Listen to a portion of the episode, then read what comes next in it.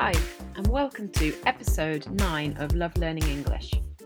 It's been a long time since I last published an episode. Um, I've had a busy summer, and unfortunately, I've also been ill for the last couple of months, so uh, all my energy has gone into teaching online, and I haven't been able to record any podcasts. But I'm back, and I'm recording a podcast today about whether you should learn British or American English. Now, I see this question a lot on forums, and the answer is often where are you going to study? Are you going to study in America? Are you going to move to England to get a job? Um, choose that type of English of wherever it is you plan on visiting. Um, and I disagree with this because you never know where life is going to take you you don't know if you'll get a job in America and then you'll be transferred to Britain.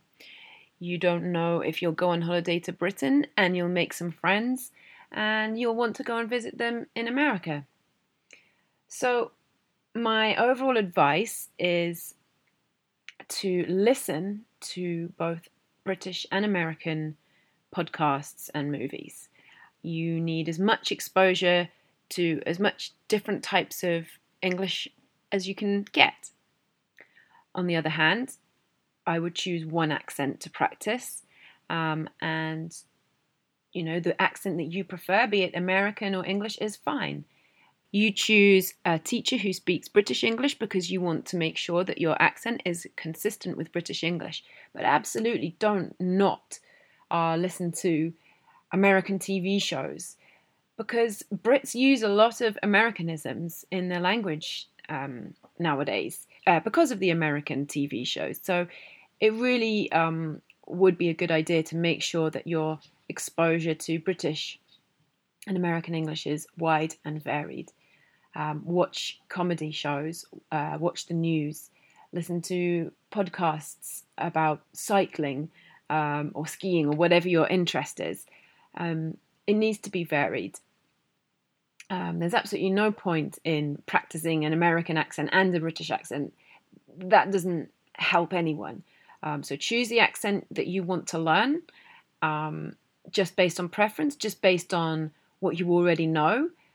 Um, but sure, expose yourself to as much as many different types of English accent um, that you can, because you are always going to come across um, Americanisms or Britishisms wherever you go. Okay, so um, to kind of reinforce this point, I'm a British person living in Canada, and um, the other day I wrote a message on Facebook asking for skip hire. Now, I just didn't think that skip hire would be a problem. I didn't think it would cause a communication problem. So, just to give you a little bit of uh, backstory on this, uh, my husband and I have bought a house and we need to renovate it. Uh, we need to pull out all the kitchen, the kitchen and the bathrooms. There's two bathrooms, all the carpets, all the flooring. Some of the walls need to be knocked down. So we have to gut the house, which means we need to hire a skip, which is like a great big bin. Um, and again, Americans would say trash can uh, to store all this waste. So anyway, I go onto Facebook and I write in search of skip hire um, please help. And the first response was, what's a skip hire? So obviously, I don't know what a skip hire is in Canadian English. So I have to go and search on Google. I find a picture of a skip. I put it onto the Facebook post. And the guy responds with, ah, oh, we call them dumpsters. So now I have to call up the skip hire company, but I have to talk about dumpsters. And also, I think in Canada they use rental more than they use hire. So I have to use different vocabulary. So although I'm a native speaker, I still have to change my vocabulary. It's almost like learning a new language.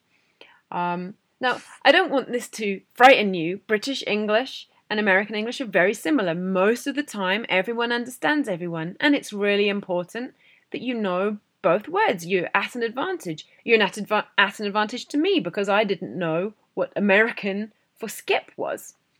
But all it involves is a little conversation, maybe a little embarrassment, but we learn from it. So absolutely don't worry that you know more British English and you're going to America. Uh, give your give your, yourself an opportunity to learn. It, it's an opportunity to make mistakes and learn from them. So uh, now I know what I need to say when I call the skip hire person.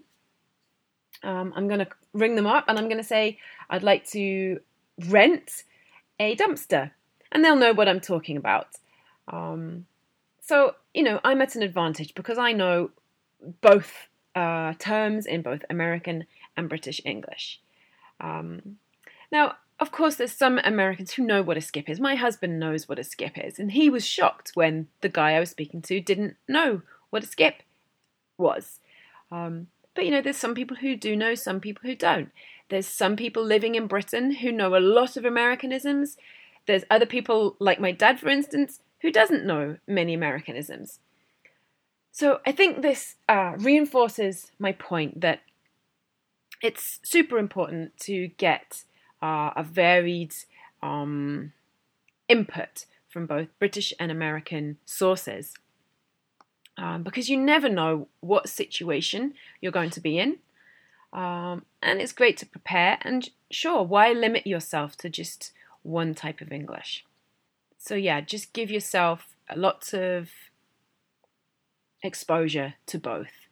Um, the more you learn, the better, surely. Okay, so that is the end of my thought for the, for the day. Uh, let me know what you think about the podcast in the comments or send me an email at rebecca at lovelearningenglish.com. Until next time, bye bye.